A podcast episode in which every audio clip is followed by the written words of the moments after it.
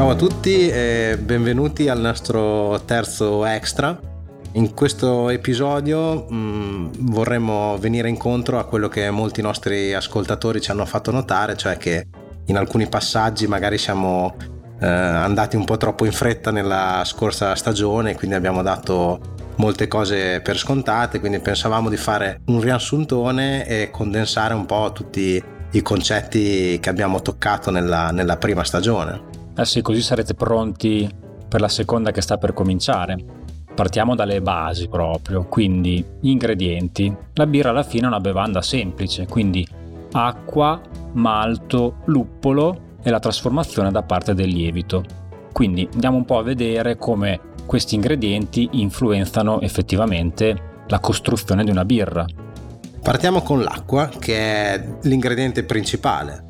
Eh, costituisce il 90-95% del prodotto e mh, mm, quello che la differenzia eh, nelle, il suo utilizzo nelle varie birre è principalmente la composizione dei sali minerali e mh, mm, principalmente quindi la sua, la sua durezza.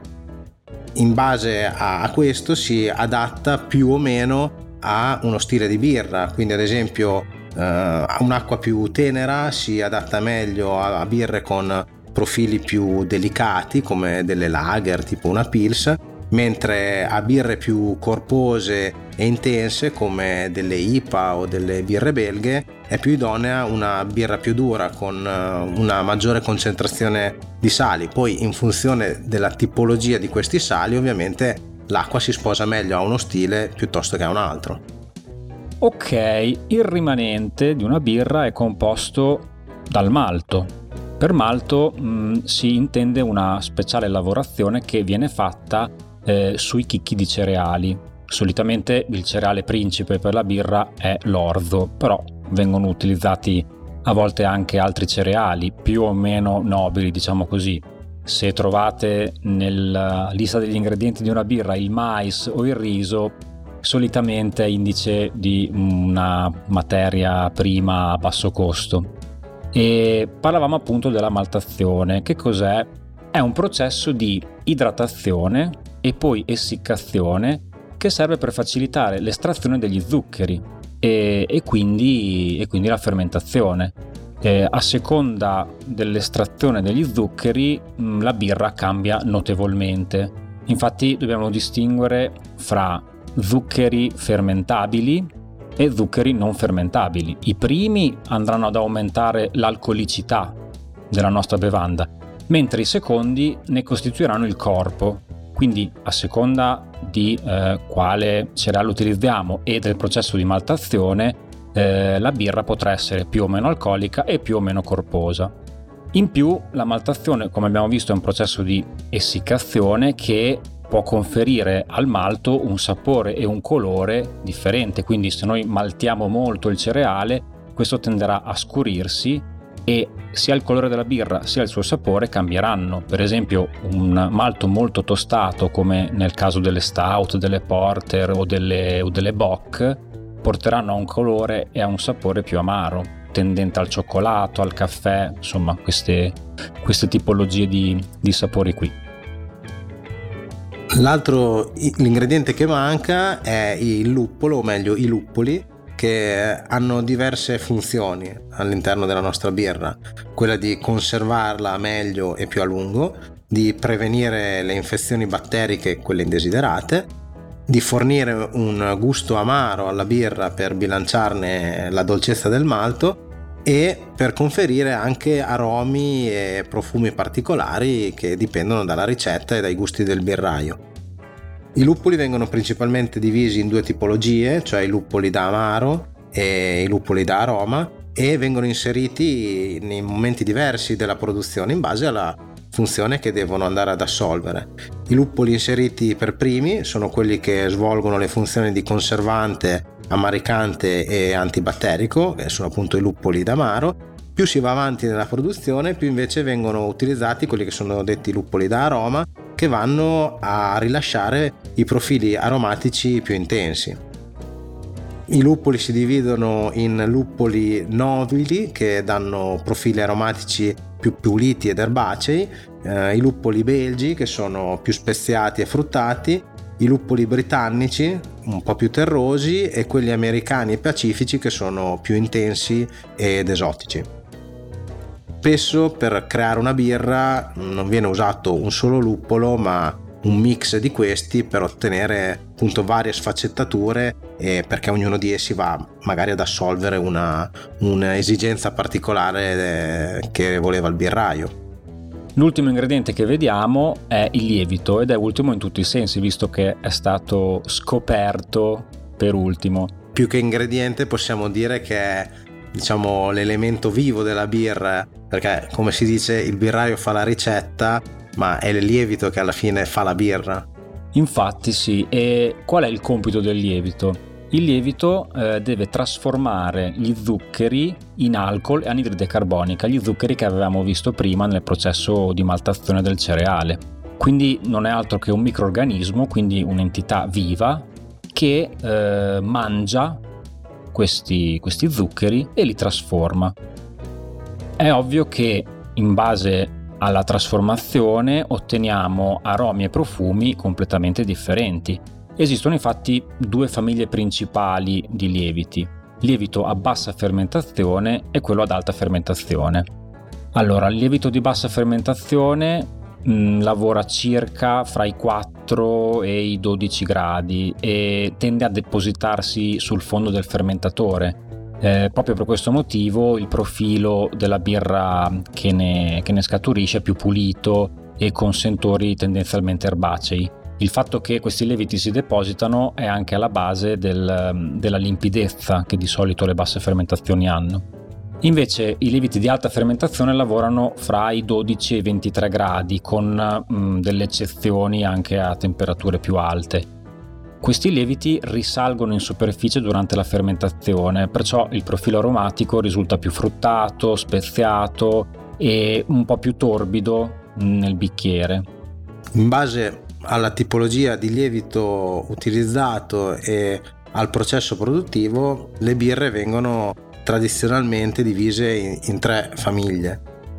Ci sono le lager, che sono quelle prodotte utilizzando lieviti a bassa fermentazione e sono principalmente del filone tedesco. Hanno comunque uno spettro piuttosto vario, si va dalle Pils che hanno appunto un profilo pulito, leggero, dove il luppolo predomina sul, sul malto chiaro, mentre ci sono le Bock e le Doppelbock dove in realtà è il malto eh, predominante con un sapore dolciastro e corposo. Possiamo poi dire che nelle lager si gioca molto di più con i malti, e i luppoli fanno un po' un ruolo di secondo piano, fanno più che altro da, da supporto per, per questa tipologia di birre che mediamente hanno un tasso alcolico più basso anche se ci sono eccezioni dove alcuni stili raggiungono anche 10 gradi. La seconda famiglia birraria che vediamo è quella delle birre ad alta fermentazione e questa è una famiglia molto più ampia, si va dalle, da alcune rare birre tedesche come per esempio la Weizen oppure le belghe, tutta la parte britannica e americana e quindi diciamo che lo spettro dei sapori e dei gusti è amplissimo, si va dalla dolcezza delle Weizen e delle trappiste, eh, quindi le Belgian Ale, oppure birre più amare come le IPA e le APA britanniche. Poi ci sono birre speziate acidule come la parte belga francese di Saison, Blanche e così via e le birre tostate che eh, sfociano in sentori di cacao, cioccolato intenso, caffè come stout e porter. E quindi sono birre che mediamente hanno un sapore più intenso, più deciso e dove il malto e il luppolo eh, riescono a, ehm, a, donare tutte le loro caratteristiche eh, con, con dei mix unici come abbiamo visto anche nelle puntate della prima stagione. Mediamente sono birre con un grado alcolico più importante e ci sono, ci sono esempi di birre più facili che sono chiamate mh, session beer, tipicamente inglesi, eh, che invece sono una sorta di mh, versione più tranquilla, diciamo, dello stile originale. La terza e ultima categoria, dopo le lager e le ale, sono le birre a fermentazione spontanea. Si fanno risalire a questa tipologia di birre, birre prodotte in zone ristrette del Belgio. Sono appunto birre che fermentano naturalmente con lieviti presenti nell'ambiente, nell'aria eh, del luogo di produzione. Sono birre molto particolari che non sono adatte a tutti i palati e tipicamente hanno dei sentori acidi. Sì, sono talmente particolari che addirittura esiste un quartiere di Bruxelles dove eh, vengono prodotte delle lambic che non potrebbero essere prodotte in nessun altro posto del mondo perché appunto i ceppi di lieviti che sono consolidati nel corso del tempo in quella specifica zona eh, li rendono uniche. Andiamo ora a vedere la geografia della birra, quindi la mappa. Diciamo che possiamo mm, individuare quattro macro aree che sono eh, quella relativa a mm, Germania, Repubblica Ceca, comunque la terra della bassa fermentazione, dove le caratteristiche principali derivano dall'utilizzo di malti speciali e dalla tipologia di acqua che viene solitamente utilizzata molto, molto dolce. Poi abbiamo il Belgio, che è invece la terra delle spezie, degli esteri, eh, dei sentori molto particolari, della, eh, del, dell'ordine trappista, quindi un mondo molto variegato nonostante si tratti di un paese territorialmente poco vasto. Poi abbiamo eh, l'Inghilterra, il Regno Unito in generale, quindi la terra delle ale, dell'alta fermentazione, delle porter, delle stout, ma anche delle IPA, ehm, la, la, patria delle session beer. E infine il, il ramo americano, diciamo che è una evoluzione un po' di tutti questi stili, quindi racchiude tutti gli stili precedenti reinventati però sulla base di eh, luppoli particolarmente intensi come odori e come sapori ed è un po' la patria del rinascimento birrario, quello che abbiamo, che abbiamo visto nella prima stagione. Ma come viene prodotta la nostra amata birra? Partendo appunto dai malti, quindi dal, dal cereale maltato, questo, i chicchi vengono macinati, immersi in pentoloni di acqua portati a diversi step di temperatura per eh, trasformare gli amidi in zuccheri facilmente fermentabili dal lievito. Una volta che si sono fatti questi step eh, di temperatura, il mosto viene travasato in un altro tino e le trebbie rimanenti vengono filtrate e spremute al massimo per estrarre tutti gli zuccheri possibili. Il mosto ottenuto in questo tino viene portato uh, a bollitura per uh, sterilizzarlo e qui avviene l'inserimento dei luppoli. Si inizia con uh, i luppoli da amaro e più si va verso la fine della bollitura più si aggiungeranno i luppoli per ottenere il profilo aromatico.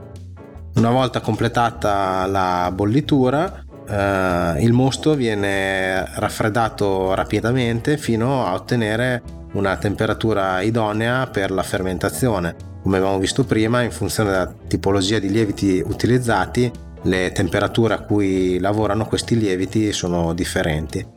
Quindi il eh, mosto viene messo in un fermentatore, vengono aggiunti i lieviti e durante la fermentazione è possibile aggiungere ulteriori luppoli da aroma per effettuare il cosiddetto dry hopping e accentuare ancora di più l'apporto dei luppoli nel prodotto finito.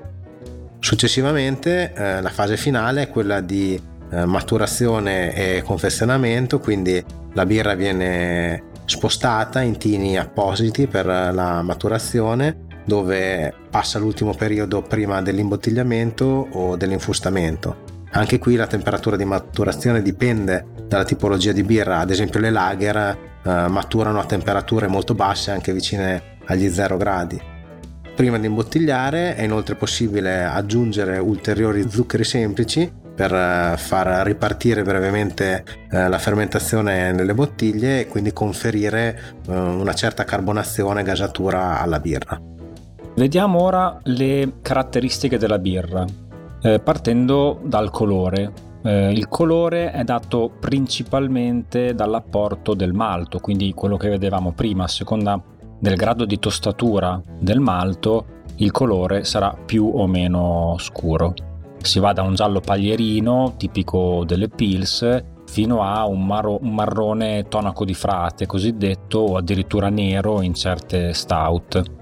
Eh, un'altra delle caratteristiche è la torbidità che si contrappone alla limpidezza, quindi la descrizione di quanto la birra è trasparente. Si va da birre molto limpide come di nuovo le pils a birre molto più dense, nebulose come mh, mm, le Neipa, questa, questo stile recentemente nato in quel di Boston. Poi un'altra caratteristica è la carbonazione mh, e la schiuma che vanno di pari passo, poi vediamo il perché. Ma la carbonazione non è altro che la cosiddetta gasatura, quindi mh, serve per rendere eh, le birre che potrebbero essere molto dolci eh, non troppo stucchevoli, quindi gradite al palato nonostante questa, questa caratteristica. Mentre, mentre la schiuma ovviamente sappiamo tutti che cos'è, però eh, possiamo eh, definirla ulteriormente a seconda della densità, della persistenza, cioè di quanto tende o meno a sparire rapidamente e anche in questo caso possiamo incolpare, diciamo così, eh, i malti e i succedanei utilizzati per, ehm, per, per costruire la birra. Eh, di, solitamente una, una, buona carbonazione eh, consente alla schiuma di reggere di più, quindi per questo che sono abbinate le due caratteristiche. Poi possiamo parlare di corpo e di densità, anche qui dipende, come abbiamo visto, dalla quantità e dalla tipologia del malto utilizzato. Il corpo e la densità lo riconosciamo quando effettivamente beviamo la birra e sentiamo come il nostro palato reagisce. Quindi birre che contengono una maggiore quantità di zuccheri non fermentati, quindi rimasti in sospensione, avranno un corpo maggiore rispetto a birre in cui tutti gli zuccheri vengono mangiati dal lievito, quindi che avranno un corpo eh, più leggero ma un tasso alcolico sostenuto. sostenuto. Infatti solitamente è difficile trovare una birra molto corposa e molto carbonata, proprio per questa, esatto. questo dualismo dei lieviti nel momento della, della, della loro cena, diciamo così.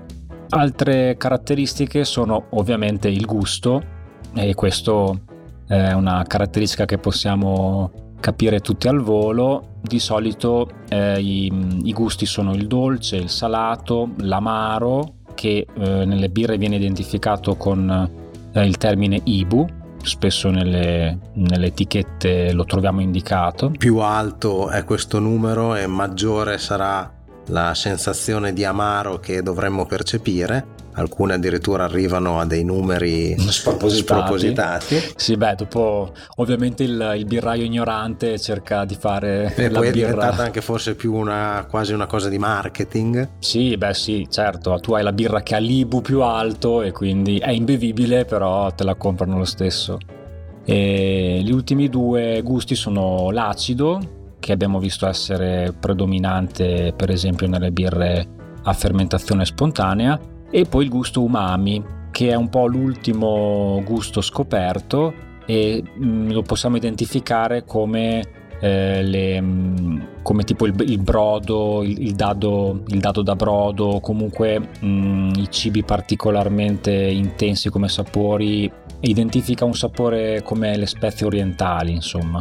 L'ultima caratteristica che possiamo identificare nella birra è quella eh, della sensazione boccale, effettivamente quello che sentiamo nel momento in cui eh, beviamo e deglutiamo la birra.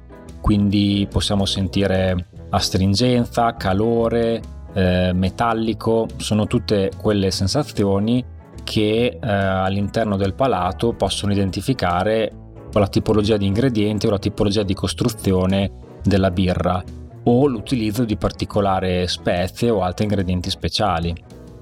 All'inizio della puntata abbiamo detto che la birra è una bevanda semplice, sì, è semplice dal punto di vista della sua costruzione degli ingredienti, ma in realtà il risultato è molto complesso e poliedrico, cioè comprende un insieme di aromi e sapori veramente vasto. E mi piacerebbe elencarvene alcuni solo per farvi eh, capire eh, la, la, varietà e, e, quanto si può spaziare nell'andare a costruire una birra e anche poi a berla.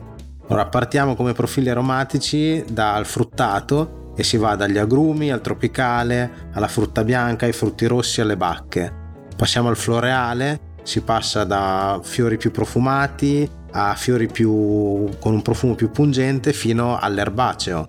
Poi si passa alle spezie, passando dal, dal pepato all'aspro al dolce. Poi c'è le, i profili vegetali, quindi si parla di frutta secca, resina, erbe essiccate, erbe fresche. Poi invece c'è la parte più zuccherata, quindi quella che è più le, sens- le sensazioni di mu e caramello. Poi c'è tutta la parte eh, legata al mondo appunto del cereale, del malto, quindi eh, crosta di pane, cereali, tostato, cioccolato, caffè. Si passa anche a sensazioni più strane come di stantio, di vecchio, di carta bagnata, di cuoio, di cane bagnato. Ci sono anche le sensazioni, come abbiamo detto, più minerali, quindi metallico, ferroso appunto, acide, eh, con varie sfaccettature come acido lattico, acido citrico, acido acetico, sensazioni più legate al mondo della, della chimica, quindi di plastica, di medicinale e anche tutto quello che è il mondo del, della, della, produzione animale, quindi eh, uova, miele, eh, formaggio, burro. Quindi, come avete potuto sentire, in base allo stile di birra che si ha davanti, tutti questi profili possono essere plausibili e possono essere voluti dal birraio oppure essere dei difetti che si sono manifestati eh, durante la produzione. Ebbene sì, ci sono anche degli stili dove il sentore di cane bagnato non è un difetto. sì, poi bisogna anche eh, intendersi su cosa intendiamo per sentore, perché eh, è ovvio che un palato allenato come quello che può essere di un giudice, di un birraio che ovviamente per mestiere deve avere un palato particolarmente stimolato, è ovvio che possono riconoscere tantissimi di questi sentori, mentre una persona poco allenata o comunque un bevitore occasionale ne riuscirà a riconoscere solamente quelle preponderanti. Diciamo che questo elenco era per eh, anche diciamo, far eh, venire la curiosità a chi magari ha sempre o quasi sempre bevuto la classica lager da supermercato, eh, la voglia di sperimentare perché può trovarsi davanti eh, tutta una serie di, eh, di, sentori che magari non si immaginava neanche potessero essere presenti in una bevanda eh, e invece, invece esistono. E invece esistono esatto. Oh, parliamo di come servire una birra. Allora, innanzitutto la scelta del bicchiere, perché ogni birra ha il suo giusto bicchiere. Ci possono essere bicchieri alti, stretti e slanciati, solitamente vengono utilizzati per birre con profili aromatici eh, più, più, leggeri, quindi per non disperdere questo, quel, quel, poco di sentore o di profumo che la birra ha per sue caratteristiche personali, questo tipo di bicchiere riesce a raccoglierle e a mantenerle all'interno. Oppure abbiamo i bicchieri a bocca larga, che di contro sono per birre con profili intensi, tipicamente eh, le belghe oppure le birre di Natale, quindi solitamente sono birre corpose, molto alcoliche e che devono sprigionare tutta questa potenza. Ovvio che sia che siano stretti, che siano boccali, che siano insomma tutti i bicchieri devono essere adeguatamente puliti prima di servire una birra. Ogni birra poi va servita alla giusta temperatura. Di base la regola è la birra non va mai servita ghiacciata Temperature più basse sono idonee per birre più estive, per le birre più fresche e speziate, per le basse fermentazioni tipicamente, ma comunque andiamo dai 6 agli 8 gradi. Mentre per le birre un po' più complesse e più corpose si arriva anche a temperature di 14 gradi come per le barley wine e le birre trappiste. Mi hai fatto venire in mente una cosa. Il bicchiere, ragazzi, mi raccomando, non deve essere caldo e non deve essere ghiacciato. Il bicchiere deve essere più o meno, più o meno a temperatura ambiente, ok? Quindi non fate come in certi locali che mettono i bicchieri in freezer oppure altri dove li prendono fuori direttamente dalla, eh, dalla lavastoviglie. Cerchiamo di tenere i bicchieri eh, il, più, il, più, a temperatura ambiente possibile prima di eh, versarci la birra dentro. A proposito di versata, mh, mm, vi ricordo che eh, nel mondo birrario ne esistono prevalentemente tre, che sono quella tedesca, quella belga e quella irlandese L'obiettivo della versata è quella di permettere il rilascio dell'anidride carbonica in eccesso, eh, rendendo quindi la birra più bevibile e anche più leggera per, per lo stomaco. Inoltre la versata serve a eh, consentire la formazione di quel bel cappello di schiuma che protegge poi la birra dall'ossidazione.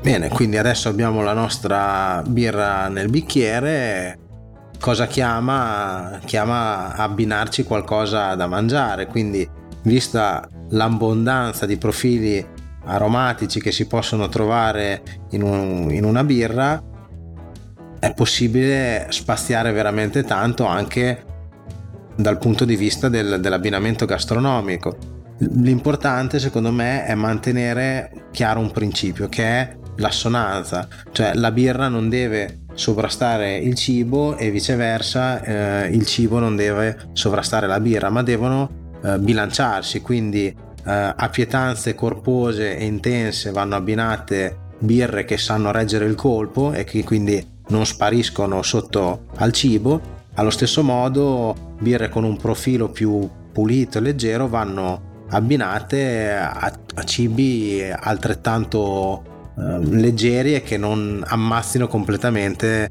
il sapore della birra, il profumo della birra. E poi ci sono quei stili di birra che invece possono essere bevuti eh, senza, senza, abbinamento. Penso ad esempio alle, alle, session beer, quindi a queste versioni molto leggere che soprattutto in estate vengono bevute per, per refrigerarsi o per accompagnare le chiacchiere. Eh, oppure di contro alle birre magari più invernali, più intense, le cosiddette birre da meditazione, quindi nell'immaginario collettivo davanti a un caminetto sul divano mentre si accompagnano le chiacchiere del dopopasto. Bene, direi che dopo questo mega riassuntone dovreste tutti essere prontissimi e preparatissimi per le nuove puntate della stagione 2 che stanno eh, per uscire, quindi non mancate eh, e vi aspettiamo presto. Appuntamento alla stagione numero 2. Cheers. Cheers.